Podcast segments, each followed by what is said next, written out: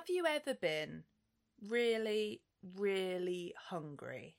You're listening to Casting Lots, a survival cannibalism podcast. I'm Alex, I'm Carmela. and now let's tuck in to the gruesome history of this ultimate taboo. Welcome to episode 5, where we're exploring survival cannibalism in prehistory.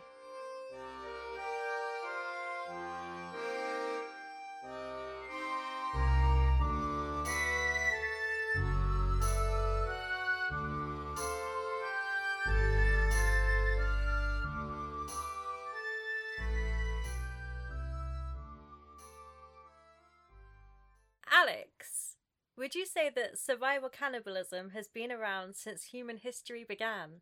Since the dawn of time. Yeah, it was a trick question because survival cannibalism also happened in prehistory. Ooh. And that's what this episode's about. Today we're going to look at prehistoric survival cannibalism. going further back than we ever have before. When I set off researching this episode, I thought to myself, shall I just check what the definition of prehistoric is? Good point, yeah. Good starting point. And it's a good job that I did because actually I didn't have any clue, as it turns out. From the Cambridge English Dictionary, prehistory is the period of human history before there were written records of events. So it's linked to whether there was a writing system, which I didn't realise. Did you know that? I did know that. Well, you're winning. what that means is that what counts as prehistoric varies geographically, where cultures have developed written language at different speeds. In Eurasia and North Africa, prehistory tends to be split into the Stone Age, the Bronze Age, and the Iron Age, which are named after the tools that are being used. But again, those ages can't apply so tidily to all cultures and locations, etc. So basically, this is a vague approximation of the before times. The before times. Some of the earliest cultures to develop written history, all in the early Bronze Age, were Sumer in Mesopotamia, the Indus Valley Civilization, and ancient Egypt. Then neighbouring civilizations followed suit, and then most other civilizations reached the end of prehistory during the Iron Age.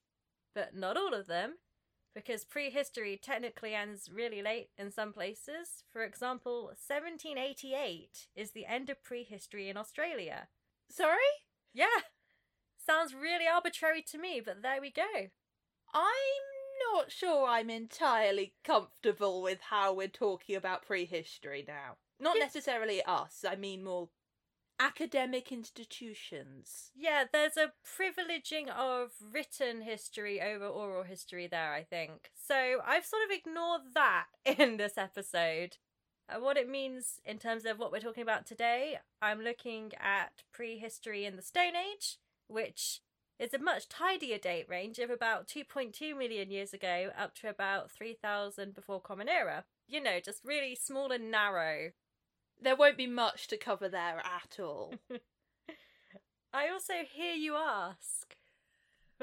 Carmela, what evidence do we have of survival cannibalism in prehistory if, by its very definition, there is no written record? Carmela, we rely on people writing down that they have eaten other people. How can there be any evidence of survival cannibalism before people learn to write?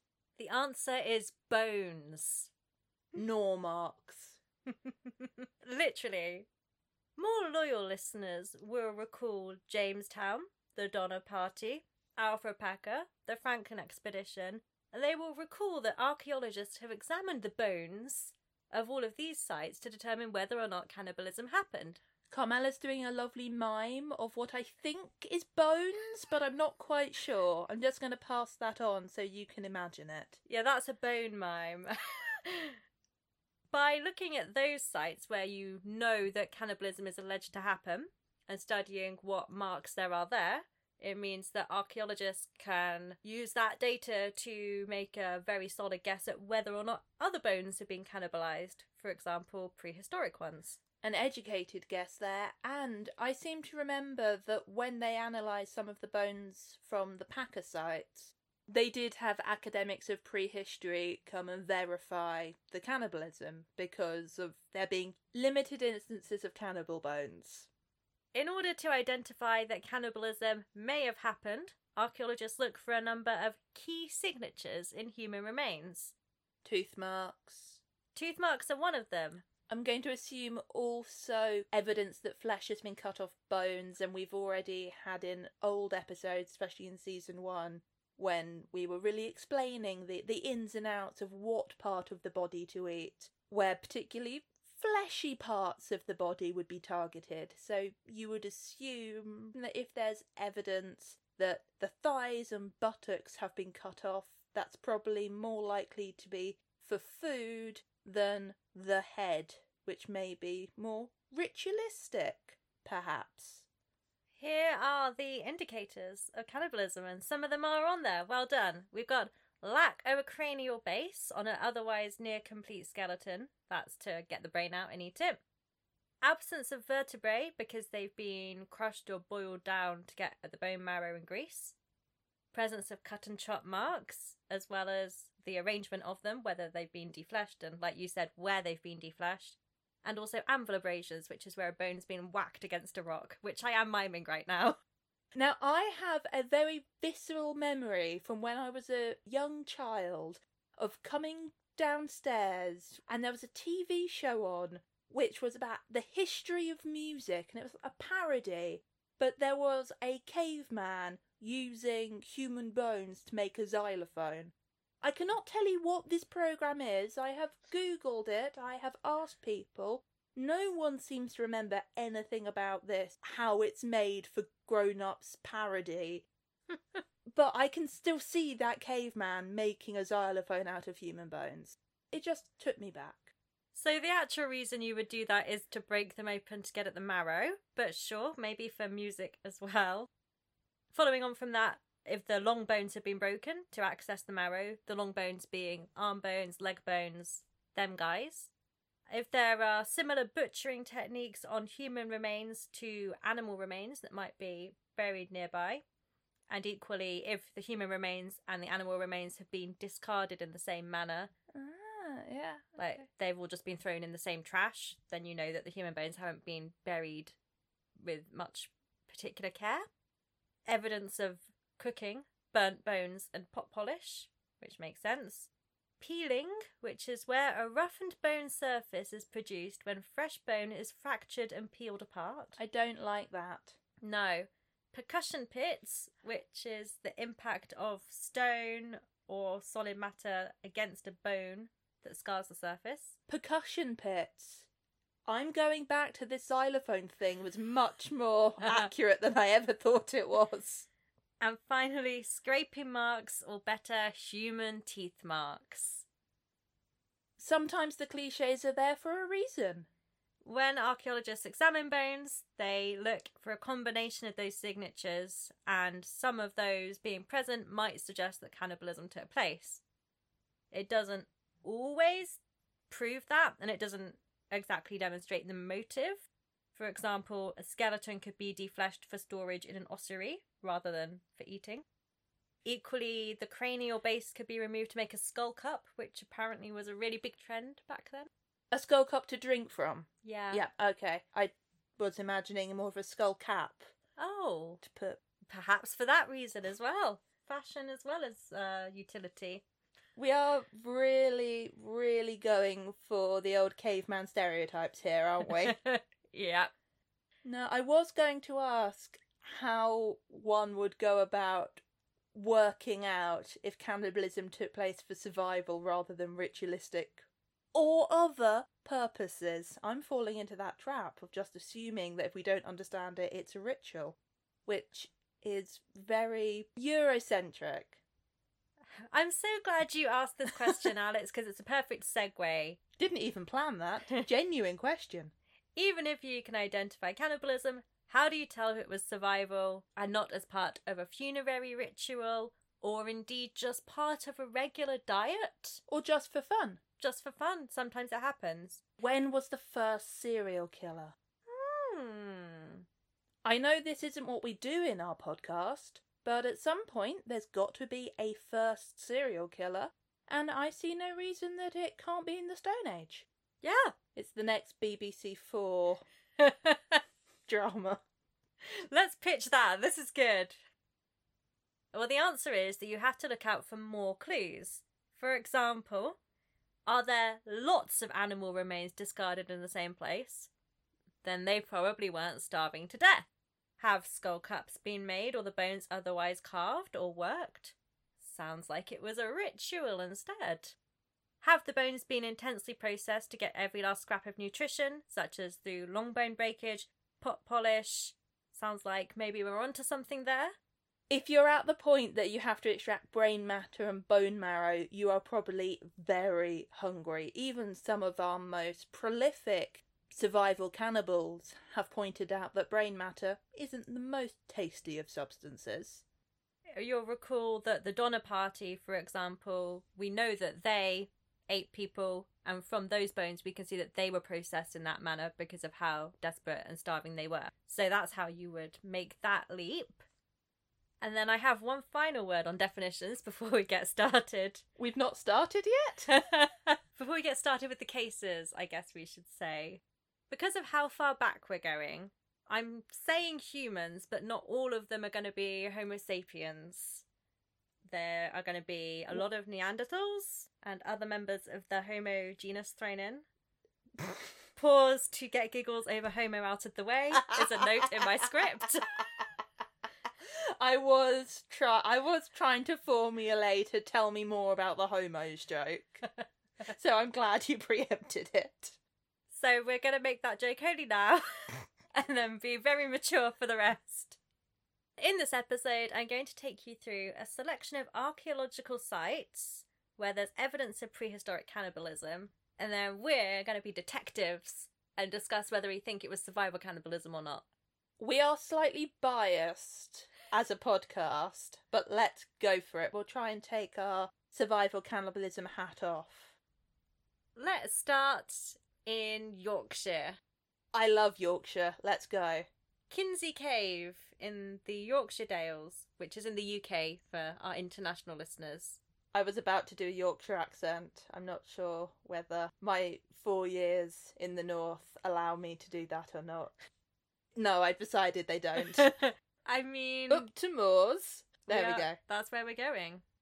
In the 1920s, amateur archaeologist slash greengrocer Tot Lord was exploring Kinsey Cave in the Yorkshire Dales. I'd like to point out that even up north, prehistory had ended by the 1920s. yeah, I'm giving some context on the discovery of the site. It's for flavour. Flavour. He had a hobby, liked to go into caves and look for human bones. That's worrying, and I think he'd be on a list. He discovered some human bones alongside animal bones inside Kinsey Cave, but he was not taken seriously by professional archaeologists because he was just a greengrocer. What did he know? He probably knows what a bone looks like. They were like, these bones probably aren't that old. Why are you showing us these Roman bones? See, I still think the first thing would be the police would get involved. 1920s. It was a different time. Tom Lord, Tot's grandson, Tot. Tot and Tom. Tom took the bones to an archaeologist, Tim Taylor, at Bradford University in the early 2000s. So they just kept these bones hanging around the house for years. They had a family collection of many bones. Tot also purchased ones that other people had collected. He li- he just collected bones. This is a strange family. I would not be buying my food from this family greengrocers. So Tom inherited all of these bones and decided to do something with them. And Build a sculpture. Taylor from Bradford University analysed the bones between 2005 and 2011, and he found that the bones had been heavily processed. There were cut marks in the long bones, fine ones on the arm bones, and heavy chops at the end of the thigh bones, which suggest butchery. They also displayed a certain amount of pot polish, which implies that they've been cooked in a pot, clues in the name. Taylor initially suspected that the bones came from Roman Britain, much like the other archaeologists who turned their nose up at them. Archaeologists do also quite like Roman Britain. The phrase used was of no significant age. And apparently the Romans apply to that period. Even if they'd eaten each other. I don't question it. I do. I question it a lot. What are these archaeologists getting up to? that these alleged cannibalistic Romans of North Yorkshire are just, oh well, ten a penny. I want to be studying what these archaeologists are studying. Taylor then noticed that the cut marks appeared to have been made with stone tools, which would not be something the Romans would be doing. So sent them off for carbon dating, and they returned as being from around 3900 BCE, making them the oldest identified human bones in the north of England. Ooh. Based on the uncovered samples, there's a minimum total of three individuals two infants, one of them perinatal, and a young adult aged between 18 and 25. On the other hand, the largest possible number of individuals in the cave is 11 neonatal children, 5 infants, and 10 adults. Pretty hard to be precise, but I'm impressed that they can come up with any numbers based on a load of bone bits. I can see why there's such a problem with defining exactly how many bodies are in the cave. But also, you can't help but picture your old greengrocer going in and just finding perfect skeletons. so you sort of have to remember that no, these are fragments and bits, and maybe that explains slightly why all the other archaeologists were like, "Oh no, you fool! These are these are but Roman bones," because there's no solid story attached to them. You need the science and the technology to drag out all those details. Yeah. Taylor and a team went to properly excavate the caves, where they found more butchered animal bones mixed in with a newborn baby's arm bone. Warning! This is unpleasant! Infant bones also displayed marks of butchery, such as a rib bone with a hack mark on the inside, suggesting the baby had literally been torn open. Carmela mimed that as well. Alongside the bones were pot boilers, which are stones that you heat in a fire and then use for cooking. So looks like cannibalism is a pretty likely explanation here for what's going on. I do get the feeling that the flesh from these bodies was eaten. But for what purpose? Taylor hypothesizes that this could be the result of an ethnic conflict, so different groups eating one another as an act of rivalry.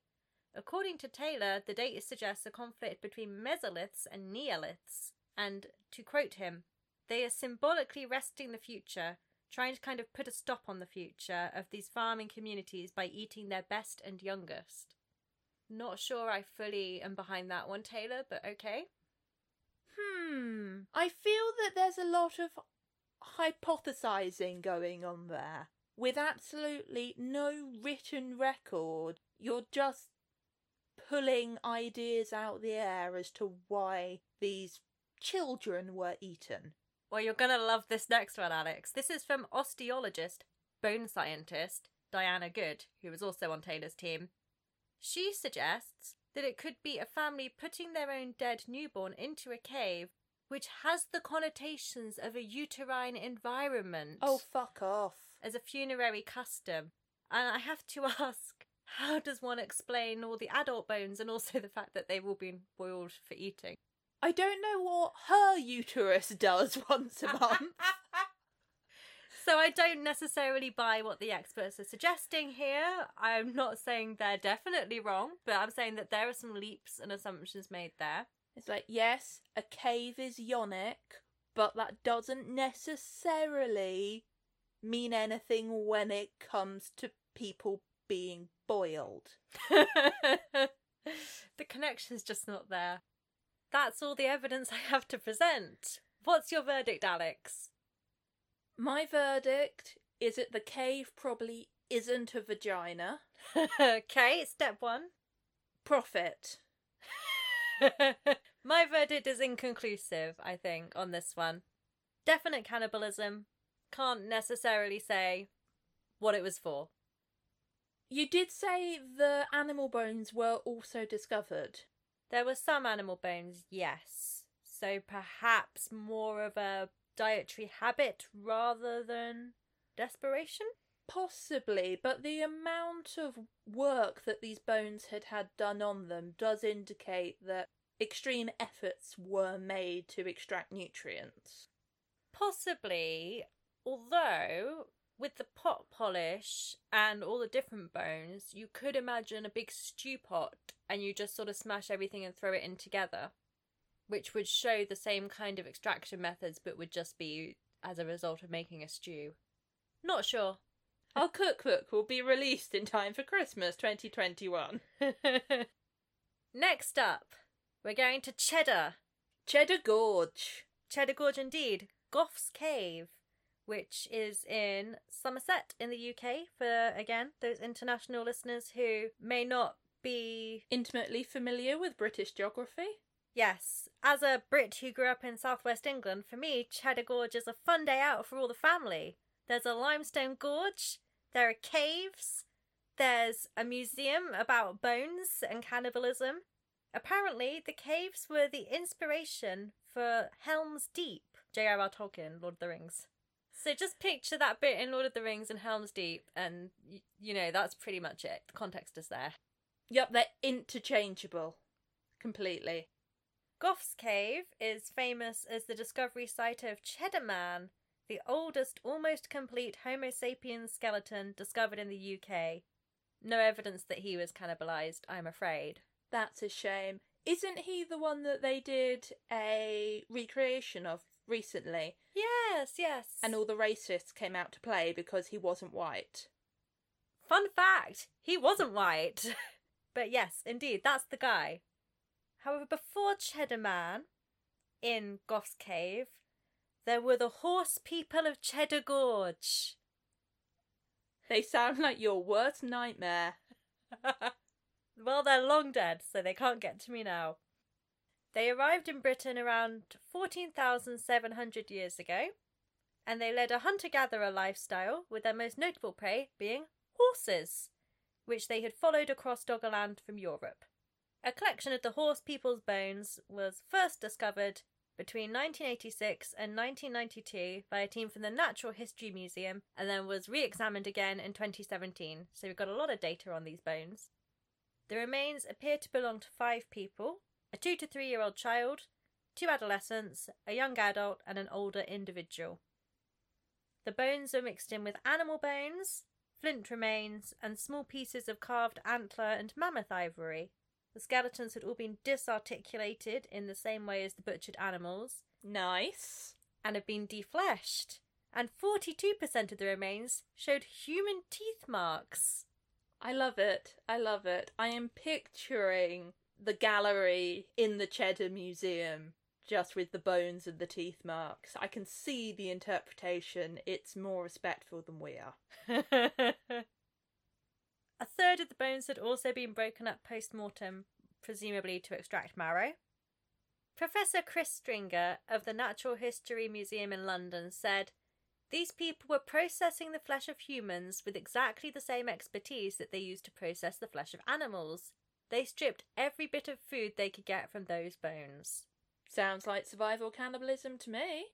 Experts did originally tend to find in favour of survival cannibalism. The human teeth marks mean that it was definitely cannibalism. There's no. Why else are you gnawing bones? Boredom. yeah. The heavy processing suggests desperate extraction, etc., etc. However, the 2017 team who re examined the bones found some extra evidence to confuse matters. Some of the long bones displayed zigzag cut marks that seemed to form an intentional pattern that had been made deliberately rather than as part of the defleshing process. Furthermore, the edges of some of the skulls had been smoothed down to make them into skull caps. Dr. Silvia Bello from the Earth Sciences Department of the Natural History Museum suggests that it could, in fact, be some kind of ritual or funerary cannibalism, where the flesh is eaten and then the bones decorated in some manner. The fact that none of the dead appear to have been killed in a violent incident backs that up. Apart from one who was beheaded, by the way, just to correct Dr. Silvia Bello there. But it was a non violent beheading. Non violent beheading. I guess you can't tell whether it was posthumous or not. Oh, maybe you could. I think that you can tell. I feel like you should be able to tell. Yeah, come on, get it together, Natural, natural. History Museum. In any case, it seems like at least most of them weren't killed for food, so rather this was some kind of cultural process, according to Dr. Bello. But she does also concede that it is still quite possible people ate each other because there simply wasn't anything to eat. What's the verdict on that one then? I was thinking about Dr. Bello, and I was thinking about whether there's any evidence of the time frame between the consumption and the decoration. Yeah, perhaps you could eat them, then get bored.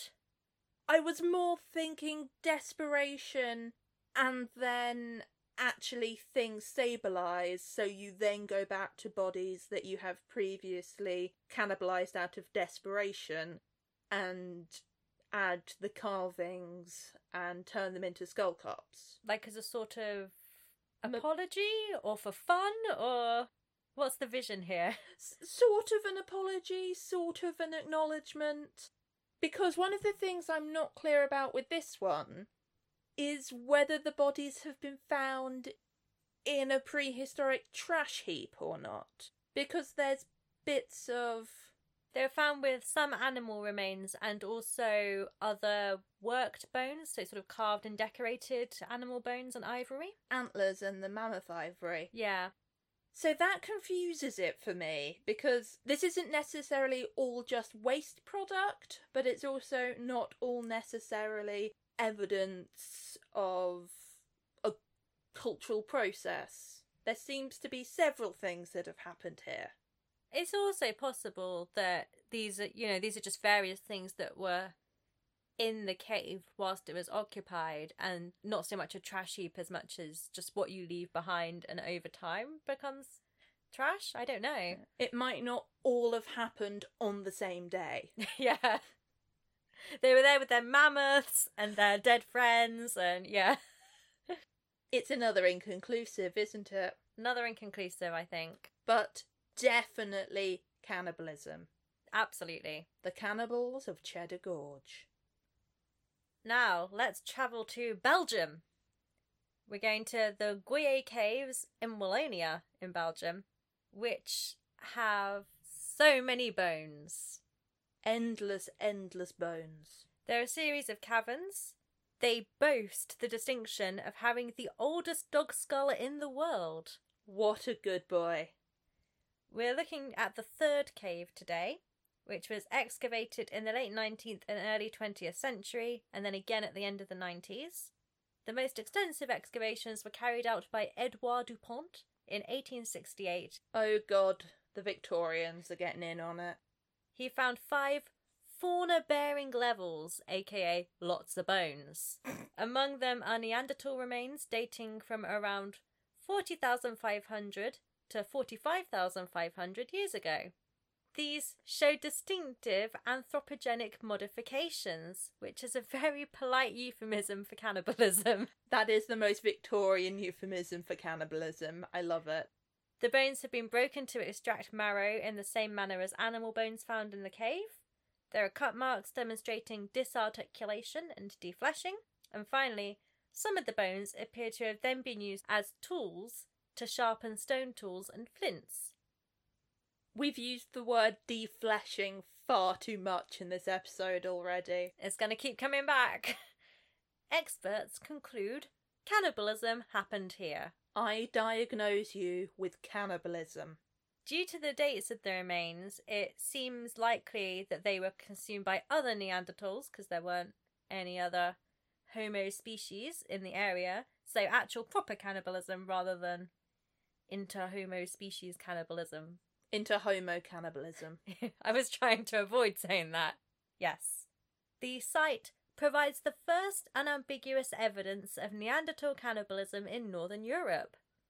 There's no evidence to suggest the motivation for cannibalism, though. Verdict? Cannibalism. Yeah. Let's travel to Spain next. Hola. El Sidron in Asturias, Spain, is a cave. I'm getting the feeling that most of these are caves. There are a lot of caves. Any bogs? No, they're all caves. All caves. Neanderthal fossil remains were accidentally unearthed in the El Sidron cave in 1994. I don't know how you accidentally unearth bones, but I d- were they just ha- digging for fun? Treasure, Treasure could be treasure. Well, they found bones. which is treasure for us.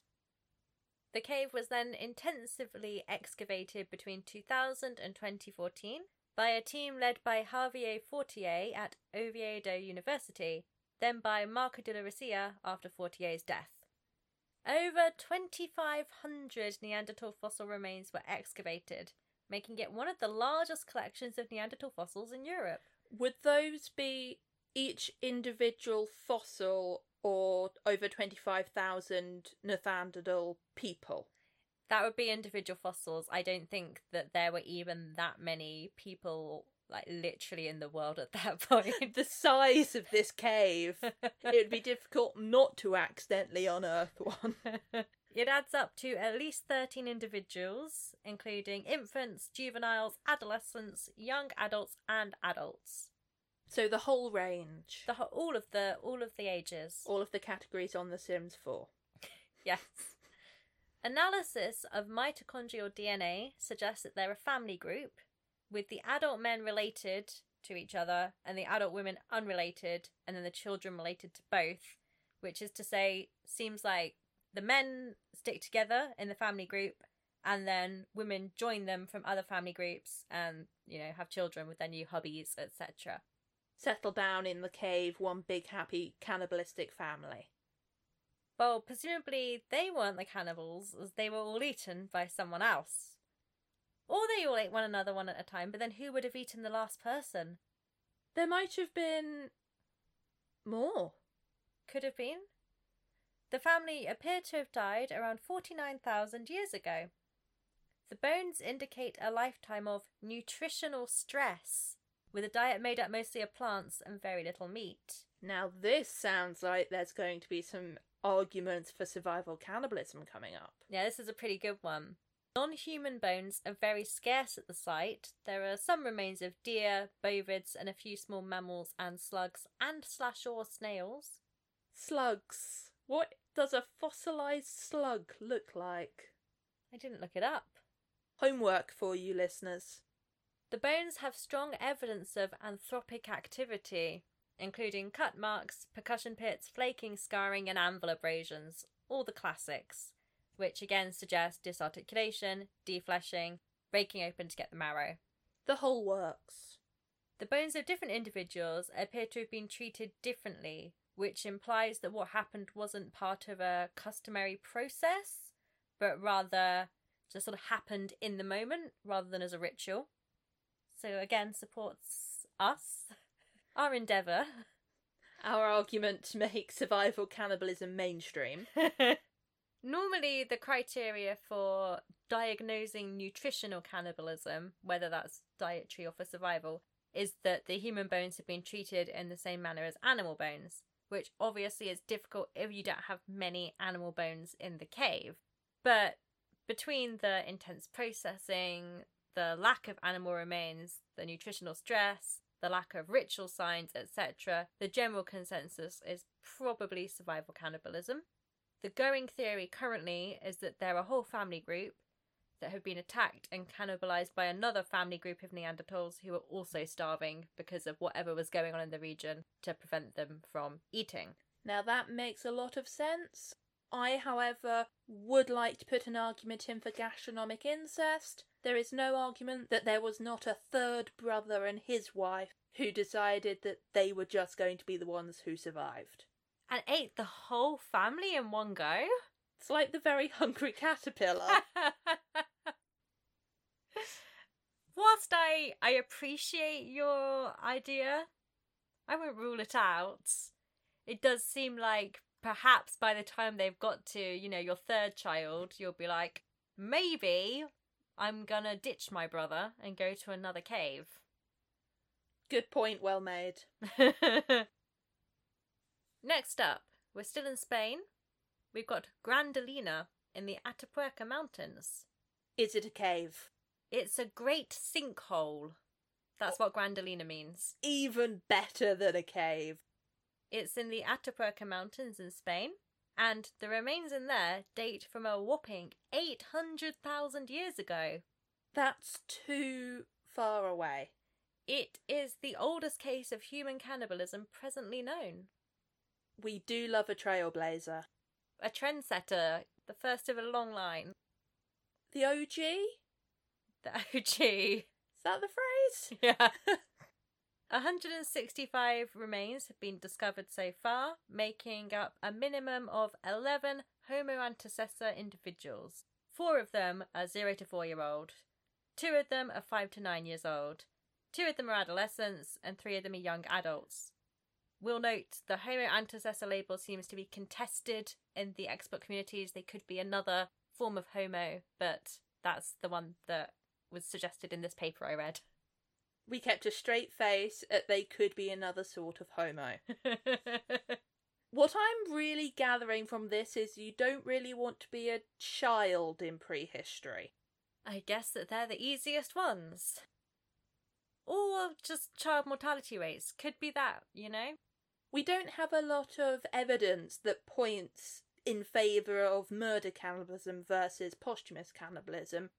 So you still wouldn't want to be a child, but you might not literally be murdered for your very skin.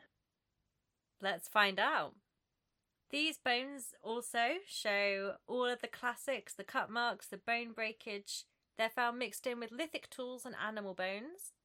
The human and animal remains have a similar butchering process, and all of that suggests nutritional rather than ritual or funerary cannibalism. Or just for fun. There's no conclusive evidence of other human species inhabiting Europe at the time, so again, looks like proper cannibalism from another member of the same species. But there's no way of telling if that's endocannibalism or exocannibalism within that. We're not intimately aware with the families, Mm-hmm. the family connections. So the next question is Is it dietary cannibalism, where it's just part of a, a balanced food pyramid, or is it survival cannibalism, where it's their last resort? While the human remains are mixed in with animal bones throughout, which suggests that it wasn't a one off event of cannibalism. It certainly seems to have happened over different time periods. With your argument before, 11 people is quite a number to eat in one go. Yeah. The data also suggests that the landscape at the time would have been a temperate forest with diversity of flora and fauna, so there should have been other food to eat that wasn't people. In that case, perhaps humans from other groups were hunted as part of the general diet rather than out of particular necessity. Oh god, it's the purge. Indeed. I would love now to tell you about a delightful article I encountered, which sounds like something that you would enjoy reading, Alex. That somehow feels like a criticism of my life choices. Let's hear it. Assessing the calorific significance of episodes of human cannibalism in the Paleolithic. I love a scientific survey. I can't help it. Facts. James Cole wrote this, and in the article, Cole uses comparable animals to develop a template for calculating the nutritional value of a human body. I know that we've spoken before about how many calories you might be able to get from a human body. I think the normally cited figure is 8,000 calories from 30 kilos of muscle mass. We're normally looking at more emaciated bodies, so that's obviously much lower, but that sounds about right. Cole's taken another stab at the calculation uh, to take in considerations such as the fact that organs are often eaten as well as flesh, for example. Good point. Cole's figure comes to 9,951 calories per 24.897 kilograms of muscle mass, which is pretty similar. Although he points out that this is just an estimate of the total possible nutritional value of an average adult human man. And, quote, data for females and sub adults are not available within the published literature, and the collection of primary data of this nature was outside the ethical and legal scope of this study. a very good point. Sorry, what was he doing? Well, no, he wouldn't have done it because it would have been illegal. But it was fine to do for men. See, I was going to start my reaction to that with, well, that's just sexist, but now I think this man should be in prison. anyway, Cole concludes that human prey presents significantly lower calorie value when compared to single large fauna such as cattle, mammoths, horses, etc. I mean, I could have told you that. So, hunting humans for strictly nutritional reasons isn't very smart. You heard it here first, kids. Don't go people hunting.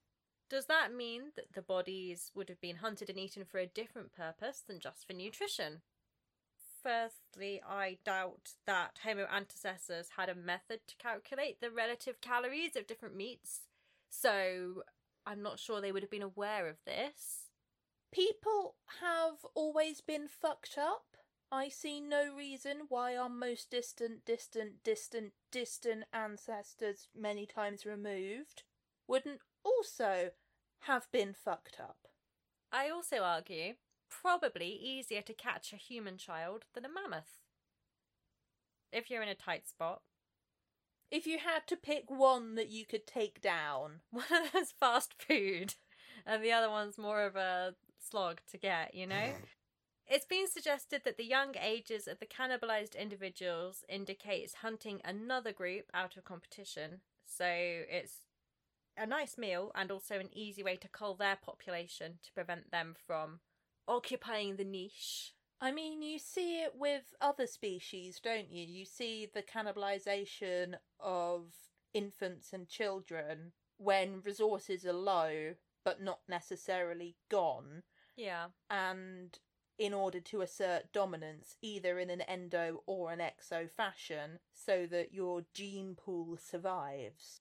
This isn't something that has just appeared out of nowhere and is never seen in any other species. Yeah. What's the verdict on this one then? Indiana Jones is going to have a field day. That's my verdict. Let's head to France next. Ooh, the geography's all over the place. Yeah, I didn't plan this. There's no there's no specific pattern to these cases. Our carbon footprint for this episode is appalling. Moula-Guercy in France. In the 1990s, the remains of six Neanderthals were found in a cave at Moula-Guercy, which is in south of France. There's two adults, two adolescents, and two children. Balanced meal. the bones exhibit cut marks made by stone tools, dismemberment, and the finger bones have been gnawed by human teeth. nice. The bones also indicate a time of dietary stress. More than the gnawing on human finger bones. Well, the the victims also were under dietary stress, not just the gnawers. Interestingly, the remains of hearths indicate that Neanderthals had access to fire within the cave, but the bones don't really have any signs of burning. So either the flesh was eaten raw for some reason, or it was removed from the bone and then cooked, maybe? It seems like survival cannibalism could be what's going on here. What could have caused that? The survival cannibalism? Hunger. so I was Occam's razoring why they wouldn't light the fire, and surely a really obvious reason would be there's nothing to burn, aka really bad weather, which would also be an argument for why people weren't able to hunt. Close. The hypothesized answer is global warming. Oh, get in. The remains date to the last interglacial period, which lasted from 128,000 to 114,000 years ago. Temperatures then were a couple of degrees higher than they are today, and several degrees higher than they would have been just before and after that period. We know that for tens of thousands of years, the Neanderthals lived on a cold steppe, hunting large mammals like reindeer and woolly mammoth, and eating predominantly meat rather than fish or plants. Then the climate changes. Sea levels rise, and sediment core samples show that the open plains became forested. The herds of megafauna moved off and were replaced with smaller animals like deer and reptiles. Minor fauna. Minor fauna. It looks like the Neanderthals who remained in the area perhaps didn't know how to hunt anymore. Struggled to adjust. Exactly. If you can't adapt, it's, it's Darwin, isn't it? Is it? Yes. yes. Survival of the fittest. The remains of all six individuals would have fed 15 to 25 people, which is apparently the average size of a hunter gatherer group, for about two days or four days with careful rationing. The archaeologists Defleur and Desclaux conclude Moula-Guercy is not a mark of bestiality or subhumanity.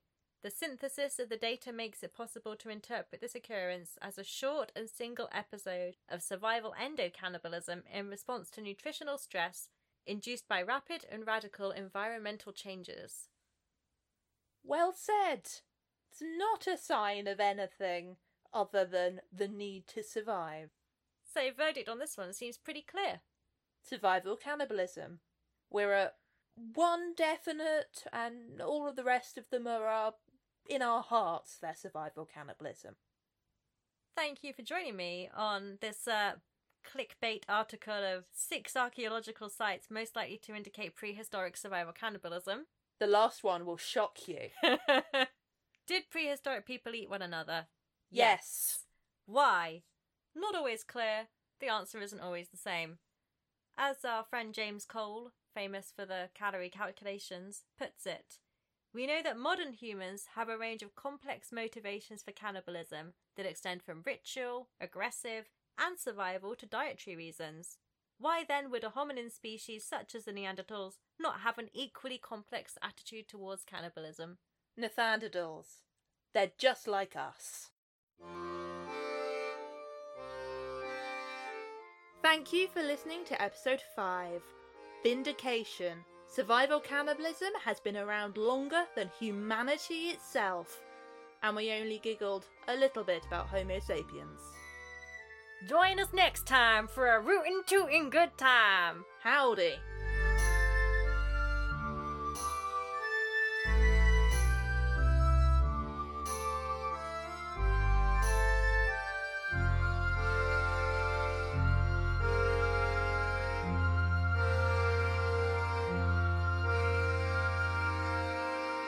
Casting Lots podcast can be found on Twitter, Instagram, and Tumblr as at Casting Lots Pod, and on Facebook as Casting Lots Podcast.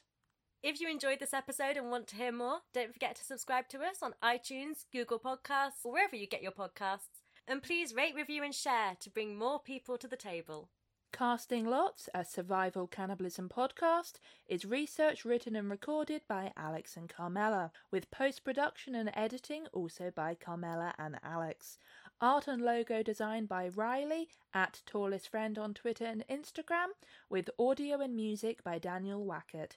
Daniel Wackett on SoundCloud and at DSWack on Twitter.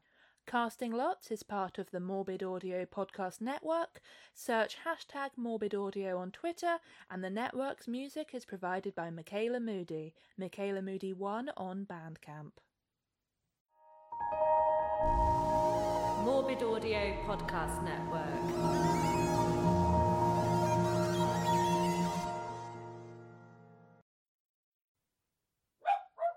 Dog. The oldest dog in Europe, Oh, I can still hear him now. echoing through the caves.